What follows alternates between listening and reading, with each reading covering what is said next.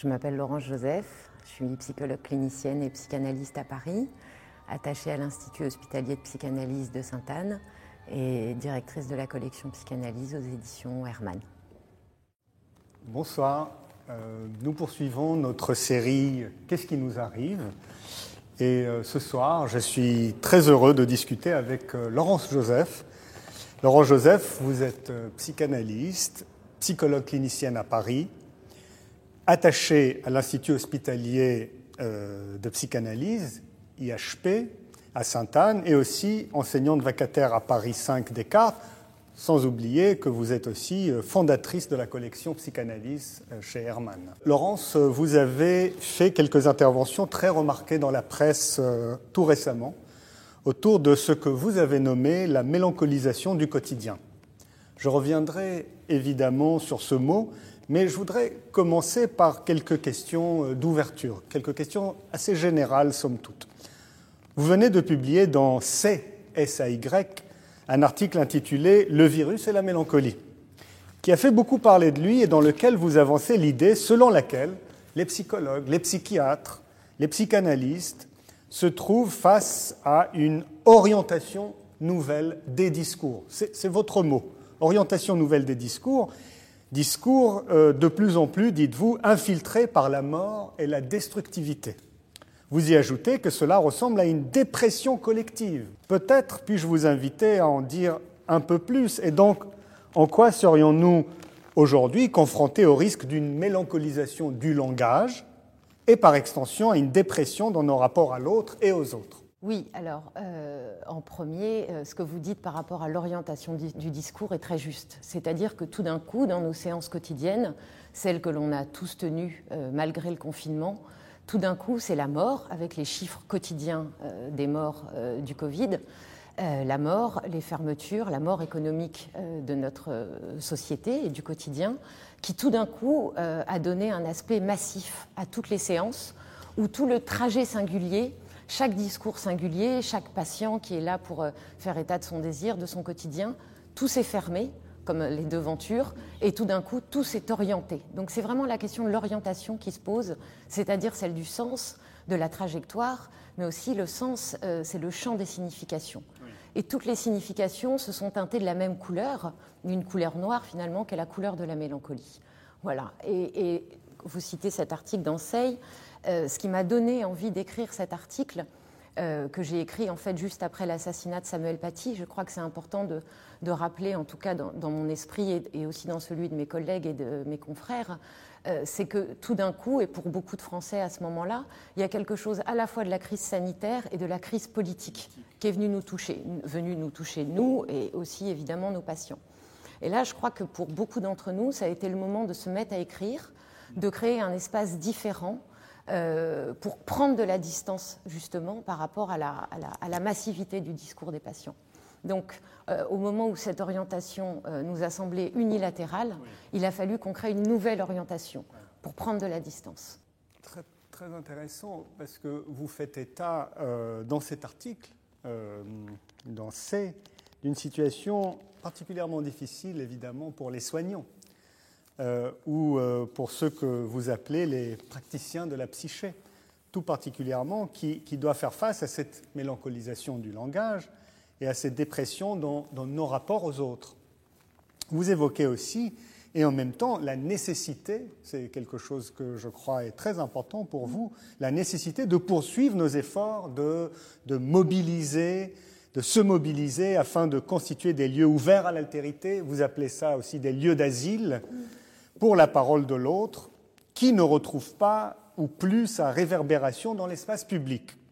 Donc, la question que, je vous poserai, évidemment, question euh, difficile, j'imagine, enfin, pour vous, c'est comment revivifier de tels lieux ou encore à partir de quelle inventivité créer de tels espaces ouverts, des espaces attentifs, intentionnés, attentionnés envers la parole de l'autre, alors que toute notre actualité, est structuré par des normes, des valeurs de distanciation, d'éloignement, de refus de l'autre, de, sa parole, de son corps, de son toucher, voire même de son regard. Absolument. Alors, il y a, plusieurs choses. D'abord, euh, j'aimerais revenir sur les différentes parties de votre question pour peut-être, parce que tout le monde ne sait peut-être pas ce que c'est euh, que la mélancolie. Euh, c'est pas seulement la mélancolie d'Aristote, c'est pas seulement la bile noire. La mélancolie, il faut savoir que c'est une catégorie clinique qui aujourd'hui n'apparaît plus dans le DSM, mais qui néanmoins a longtemps été une catégorie clinique, qui a travaillée par Freud dans son texte Deuil et mélancolie de 1915, où il fait la différence entre le deuil et la mélancolie. Euh, pour dire euh, les choses simplement et pas rentrer dans des catégories euh, nosographiques trop complexes, on va dire que dans le deuil, c'est le monde qui va se vider, alors que dans la mélancolie, c'est le moi qui se vide, c'est le moi qui s'appauvrit. On est dans une forme, en mélancolie, d'hémorragie narcissique. Donc le moi, en fait, se consume, un peu comme une cigarette, voilà, quand on la laisse, bah, elle est terminée. Donc, dans, ce, il faut bien avoir ça en tête, que la mélancolisation du discours, c'est d'abord un discours qui s'appauvrit, c'est un discours qui se vide.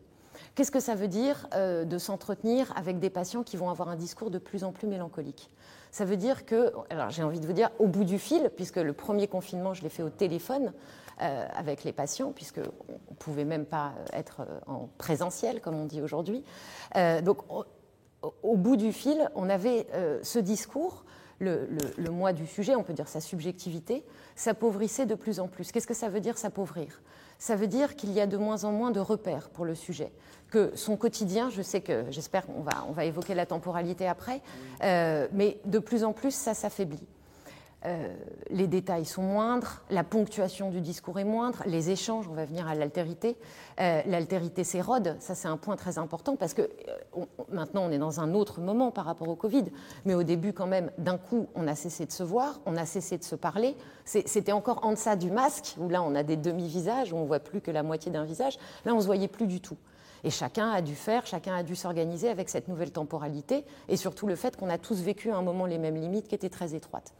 Donc, n'oublions pas que la mélancolie, c'est toujours le signe d'un appauvrissement du sujet, du moi et de la parole. C'est pour ça que j'insistais, euh, et vous avez bien raison de le rappeler, que quand on est psychiatre, psychanalyste, psychologue, on va constituer, ça c'est un point très important par rapport à la parole et au langage, on doit reconstituer un lieu. C'est pour ça que je parle d'asile. L'asile, d'abord, c'est un lieu où on était intouchable, où on ne pouvait pas nous faire du mal même si on était en dette. C'est ça l'histoire de l'asile. Voilà, c'est un refuge. Et à partir du moment où le discours se mélancolise, s'appauvrit, ce qui touche aussi les assises narcissiques, euh, je ne sais pas si on aura le temps de penser, de, penser, à ça, comment le masque touche le narcissisme primaire, comment le fait de ne pas pouvoir se rendre en cours touche le narcissisme secondaire. Peut-être qu'on aura le temps de faire la, différence entre narcissisme primaire et secondaire. Mais toujours est-il que ce moment de la séance, ce moment de la consultation, est très important parce qu'il va pouvoir recréer un espace de parole. Je vous donne un petit exemple clinique comme ça pour aussi euh, honorer la parole des patients. J'ai certains patients qui arrivent aujourd'hui euh, en séance, maintenant qu'on peut se retrouver dans le lieu spécifique qu'est le cabinet ou le lieu spécifique de l'hôpital, et qui, quand ils arrivent en séance, disent Enfin, on va pouvoir arrêter de parler du Covid. On va pouvoir dire autre chose. Ça, c'est un point important aussi, c'est de penser que dans nos interactions quotidiennes, euh, le, Covid recouvre notre discours. Vous voulez dire dans les médias aussi? Alors, bien sûr dans les médias, mais même dans les peu d'échanges qu'on a entre, entre, amis, entre confrères, euh, tout de suite, on, on s'en rend même plus compte, mais on parle tout de suite du Covid. Et j'ai beaucoup de collégiens, de lycéens qui me rapportent cette, euh, ces conversations à l'infini sur le Covid, c'est une espèce de novlangue, peut-être qu'on pourra en parler, hein, avec cet appauvrissement de la parole. L'espace euh, de l'analyse, l'espace de la cure, c'est un moment où le sujet va pouvoir redire quelque chose de lui-même et être rappelé à sa propre singularité. Le, discours infiltré par la mort, euh, c'est ce moment où notre singularité s'efface. Quand Freud explique que le moi s'appauvrit dans la mélancolie, c'est un moment où ses aspérités propres, l'altérité à l'intérieur de lui-même, s'effacent. Et l'espace euh, de la consultation, l'espace de la séance, c'est un moment où il va pouvoir y avoir un rejeu de cette altérité. Qui es-tu voilà. à, vous lire, nous, comprenons bien pourquoi cette pandémie affecte d'abord et avant tout la parole donnée à l'autre et la parole reçue de l'autre. Et je souhaiterais, euh, quant à moi, vous demander cependant comment restituer euh, à la parole la possibilité de, sortir de ces mécanismes. Comment, comment faites-vous euh, qui, qui, qui la minent et qui ne font que la réduire dans, cette mélancolie? Comment redonner à la parole la possibilité de, se donner à l'autre? Justement, et en même temps aussi d'écouter le dire de l'autre. Parce que ça appelle évidemment euh, au mécanisme propre à chaque sujet, c'est-à-dire que euh, les patients euh, qui vont petit à petit entrer dans cette mélancolisation du discours, on suppose aussi que ce sont des patients dont les attaches subjectives étaient plus fines mmh. déjà. C'est-à-dire qu'ils sont pénétrés autrement par euh, l'hyper-normativité du monde du Covid. Ça, c'est peut-être un point euh, à souligner, c'est-à-dire qu'une fois de plus, peut-être que déjà on s'en rend plus compte, c'est très difficile, on ne peut pas être dans l'après-coup. Et c'est ça tout le paradoxe. Peut-être que pour répondre à votre question, je suis obligée d'en passer un peu euh, sur, on va dire, le sort actuel de la temporalité, c'est-à-dire qu'il n'y a plus d'événements presque plus. Là, on a de la chance ce soir, on, a un événement, on se rencontre, on peut échanger notre parole. Euh, on peut l'aiguiser puisqu'on est en train de dialoguer. Arracher à... Voilà, on peut s'arracher à nos tracas, on, aiguise notre parole. C'est très important. Comme il y a, il y a presque plus d'événements, il n'y a plus rien qui coupe notre temporalité. Et il y a une, il y, a un personnage de, la littérature médiévale euh, que j'aimerais juste euh, évoquer ici, c'est celui de Mélusine, euh, donc, qui est une princesse. Sur, sa mère lui a jeté un sort et pour voilà, être fidèle à son destin, tous les samedis, elle doit prendre un bain. Et durant ce bain, il y a son, son, corps de serpent, de la hanche au pied, qui va se révéler. Bon. Et il ne peut pas y avoir de destin, c'est-à-dire que Mélusine ne peut pas vivre sa vie si elle n'a pas ce temps du secret, ce temps du tiré à part, ce, temps de la retraite en fait. De l'intimité. De l'intimité, exactement. On reviendra peut-être sur ce mot intimité qui m'est cher. Euh, et donc s'il n'y a pas ce temps de l'intime, elle ne peut pas suivre sa temporalité. Moi je tire peut-être un peu la légende, mais c'est une allégorie de l'intime en fait, l'histoire de Mélusine. Et certainement que, par rapport à, votre question, certainement que ce moment de la séance, ce moment de la consultation, ça peut être ce temps aussi du secret. Ce moment, et d'ailleurs c'est très intéressant de voir qu'il y a beaucoup de patients qui, à partir du moment où la séance et la consultation ne pouvaient pas avoir lieu dans le lieu justement, qui est le lieu de l'intime, qui est le lieu de la parole intime, qui est celui de la psychanalyse, ils ne sont pas venus en séance. Vous m'avez un petit peu devancé sur la question euh, du temps nous, assistons à, une quasi irréversible perte de repères. Vous l'avez dit, celle-ci est très palpable, chez les jeunes qui se réfugient dans le virtuel, ou devrait-on dire qui sont poussés dans le virtuel, euh, en se dissociant plus que jamais du réel, de la confrontation avec la réalité. Évidemment, cette réalité fait peur, elle nous effraie. Cependant, et c'est aux psychanalystes que je pose la question, la psyché peut-elle se satisfaire de l'évasion? Autrement dit, comment la rappeler à négocier autrement avec une réalité aussi menaçante que la nôtre?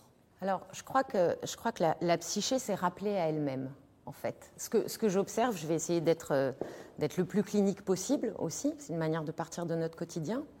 Ce que j'ai observé, euh, là je vais surtout parler des adolescents et des jeunes adultes. Les enfants, c'est encore autre chose.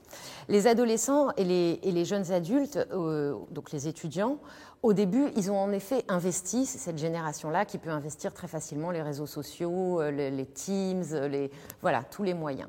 Ce que j'ai vu pendant le premier confinement, c'est qu'ils ont été formidables. Et d'ailleurs, le premier confinement a été un moment humain de solidarité, de, oui, d'humanité, quelque chose où on s'est tous mobilisés. Bon, il y avait les applaudissements aux soignants, il y a eu cette cohérence-là.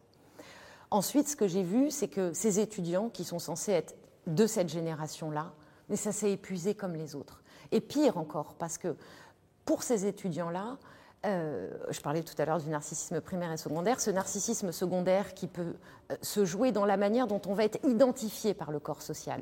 C'est-à-dire, très simplement, comment un professeur va nous repérer, comment tel devoir va être fondateur dans notre orientation, comment tel stage va hiérarchie un peu traditionnelle. La hiérarchie, le passage, l'épreuve, quand on dit je vais passer mes épreuves, c'est aussi une épreuve de la subjectivité qui nous structure et qui nous transforme. Donc tout, tout ce chevillement, toute cette ponctuation identitaire, euh, transférentielle, comme on peut dire en psychanalyse, mais c'est l'histoire de l'humanité, on passe des épreuves. La disparition de ces épreuves, il faut comprendre qu'en miroir, c'est une disparition subjective. Et donc c'est là, c'est pour ça que je parle de mélancolisation du discours, parce que le discours lui-même s'épuise. On ne reçoit plus la parole du professeur qui va aussi nous envoyer à un destin, qui va nous envoyer quelque part. Ça, ça disparaît. Donc finalement, je crois qu'il y a quelque chose au-delà de la génération qui s'est jouée dans l'humanité et qui fait que même la technologie, finalement, n'a pas été une, réponse satisfaisante. Je, reviens maintenant sur la mélancolisation du quotidien. Vous dites dans, ce même article, le discours mélancolique, je, vous cite, hein, euh, le discours mélancolique devrait toujours, devrait toujours nous alerter sur le destin possible de la civilisation. cette phrase est, très forte. Euh, mais permettez-moi de, vous demander euh, ceci. Si je comprends bien, nous nous situons quelque part au seuil d'un point tournant, point tournant de notre civilisation. Alors, quel est le tournant destinal, d'après vous, qui est ici en jeu?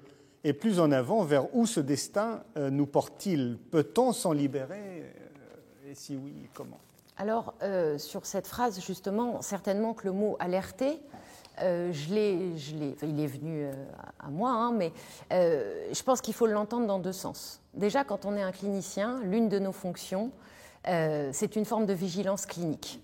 C'est-à-dire qu'on doit toujours penser ce qui peut arriver. Le titre de notre émission, c'est Ce qui nous arrive. Nous, il faut toujours qu'on se demande qu'est-ce qui peut arriver à mon patient, surtout les plus fragiles, évidemment. Il y a cette fonction d'anticipation. Deuxième point, si, cette phrase m'est venue, c'est parce que euh, lors du premier confinement, mes patients les plus mélancoliques ont dit des phrases que j'ai entendues six mois plus tard. Et en fait, par des patients absolument sans structure mélancolique, des patients euh, qui, étaient déjà dans la vie, qui étaient dans le désir, qui étaient dans un cheminement euh, subjectif voilà, de, recherche. Ce qui est très important aussi de se dire, c'est que plus le sens baisse dans notre civilisation, plus tout est ravalé par le discours sur le Covid, plus on perd le sens de l'énigme. le sens de l'énigme, c'est l'ouverture, c'est la recherche possible. Même des patients qui étaient dans ce trajet-là de recherche de sens, eux, tombaient dans cette mélancolie. Donc je me suis dit... C'est-à-dire, notre destin serait la chute du sens ou en tout cas un sens de plus en plus univoque. c'est important aussi de, comprendre que là, qu'on soit à Paris ou à New Delhi ou à New York, on entend les mêmes choses. On, est dans une, destination du discours qui, est une, en tout cas avec ce texte sans cesse du Covid qui passe, qui passe et qui passe. Je reviens au mot alerté sur cette idée que le discours du mélancolique face à ce monde qui devient de plus en plus univoque, peut nous alerter comme s'ils étaient en vigie, en fait. Parce que quand Aristote parle de la mélancolie, il faut jamais oublier qu'il parle du génie en même temps. Hein euh, donc, il y a quelque chose toujours du génie du mélancolique. Donc, ils ont, et, Freud le dit aussi, euh, que le mélancolique perçoit le monde avec plus d'acuité et plus de vérité que nous, simple mortel. Euh, donc, cette, cette idée d'alerter sur le destin possible d'une civilisation, ce qui m'est venu à l'esprit, c'est que quand le mélancolique, quand le, patient mélancolique, quand cette subjectivité mélancolique voit le monde et pense le monde, on doit y faire très attention. Parce que, et pour répondre à la fin de votre question, parce que dans ce moment-là, c'est le goût du politique qui perd. Mhm. Et ça, c'est très important. La question de la démocratie, j'aurais une, question, mais, juste avant, euh, je voudrais vous entendre sur, euh, euh, une sorte de paradoxe euh, de cette mélancolisation qui, à la fois, on, assisterait à la fois à une disparition de l'intime et ou à sa euh, tyrannisation.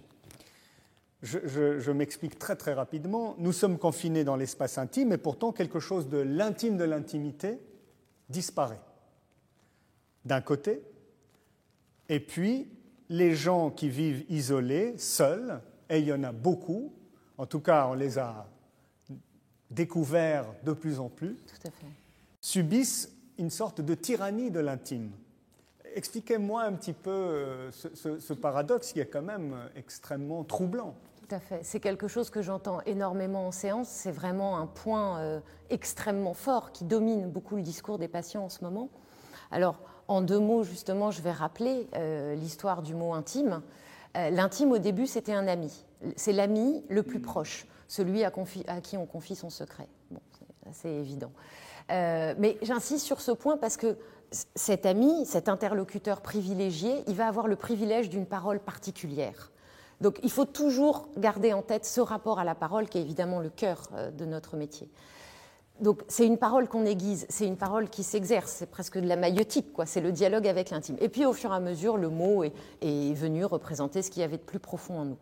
Par rapport à votre question sur ce, paradoxe, donc la, disparition de l'intime, on la comprend assez facilement quand on pense au confinement, ça veut dire qu'on a tous les mêmes limites au même moment.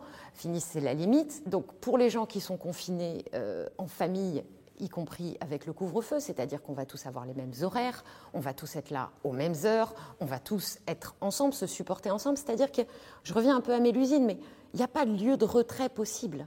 Il n'y a pas de moment où on peut être avec soi et donc soit se parler, soit se parler à soi-même un temps avec soi. Et ça, tous les patients qui ont été euh, euh, bah, évidemment confinés en famille, c'est quelque chose qu'ils ont éprouvé avec beaucoup de douleur. D'où aussi des scènes de violence. D'où, évidemment, évidemment. Et c'est là peut-être que je voudrais dire un mot des enfants, parce que je n'ai pas encore eu le temps d'en dire un mot. Tous les enfants que j'ai suivis donc en visio pendant le premier confinement, ils se sont tous fabriqués une cabane. Alors, c'est partout dans les médias.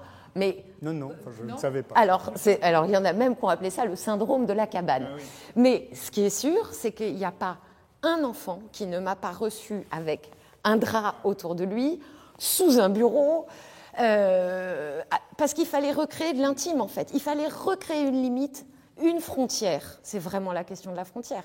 En fait, on ne peut pas euh, rechercher les coordonnées de l'altérité s'il n'y a pas la frontière. Les enfants, toujours plus intelligents que nous, ils ont installé leurs frontières tout de suite. Mais pour les adultes qu'on charge de famille, comme on dit, assurer l'école, assurer le télétravail, les Zooms, toute cette nouvelle technologie avec laquelle il a fallu se familiariser, cette frontière s'est effondrée.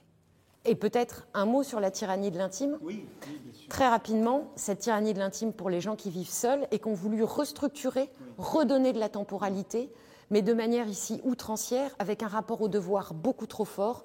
Et là, je pense aux pathologies euh, du comportement alimentaire et à certains excès autres. Est-ce que vous voyez à l'œuvre des effets politiques à cette euh, mélancolisation des discours euh, c'est-à-dire des, menaces, si j'entends, enfin, j'entends quelque chose comme des menaces ou des nouvelles menaces qui pèseraient sur la démocratie? Est-ce que c'est quelque chose euh, qui, vous donne à, penser Tout à fait, tout à fait. Ce qui m'inquiète le plus, ce qui, ce qui m'auto-alerte, pour revenir sur ce mot d'alerter, ce qui m'inquiète le plus, c'est la manière dont finalement la fragilisation de la subjectivité peut, pour certains patients, donner lieu à une dépolitisation, c'est-à-dire un manque d'intérêt. Et d'ailleurs, euh, lors des élections. Une indifférence aussi Oui, une forme, une forme d'indifférence. Et il ne faut pas oublier aussi que dans, dans, cette pente euh, d'indifférence, il euh, y, a quelque chose d'une haine aussi qui peut sortir. La mélancolie, ça va jamais sans la colère à un moment. Donc, ce qui peut inquiéter le plus, c'est comment, si, si la parole continue à s'appauvrir, quand il va s'agir de prendre la parole lors des élections, quel genre de parole va sortir à partir du moment où cette parole n'est plus compliquée par l'autre, où elle est de moins en moins connectée à l'altérité de l'autre. Et ça, ça peut être très inquiétant parce qu'une parole qui se vide, c'est la pensée qui est en train de se vider. Bien sûr. Alors une, dernière question euh, pour finir, euh, si j'ose dire.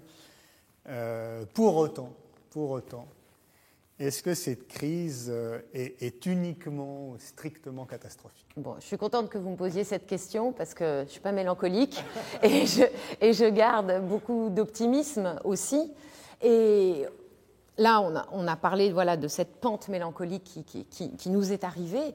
En revanche, ce que j'observe aussi, c'est que pour beaucoup de patients, on va dire, dont, la subjectivité était davantage ponctuée, dont les repères psychiques étaient par chance pour eux plus fort, il y a quelque chose de ce temps suspendu qui leur a permis euh, de déconfiner, on va dire d'une certaine manière, leur héros au sens fort du euh, terme, c'est-à-dire cet appel au plus, cet appel à la créativité et à la création.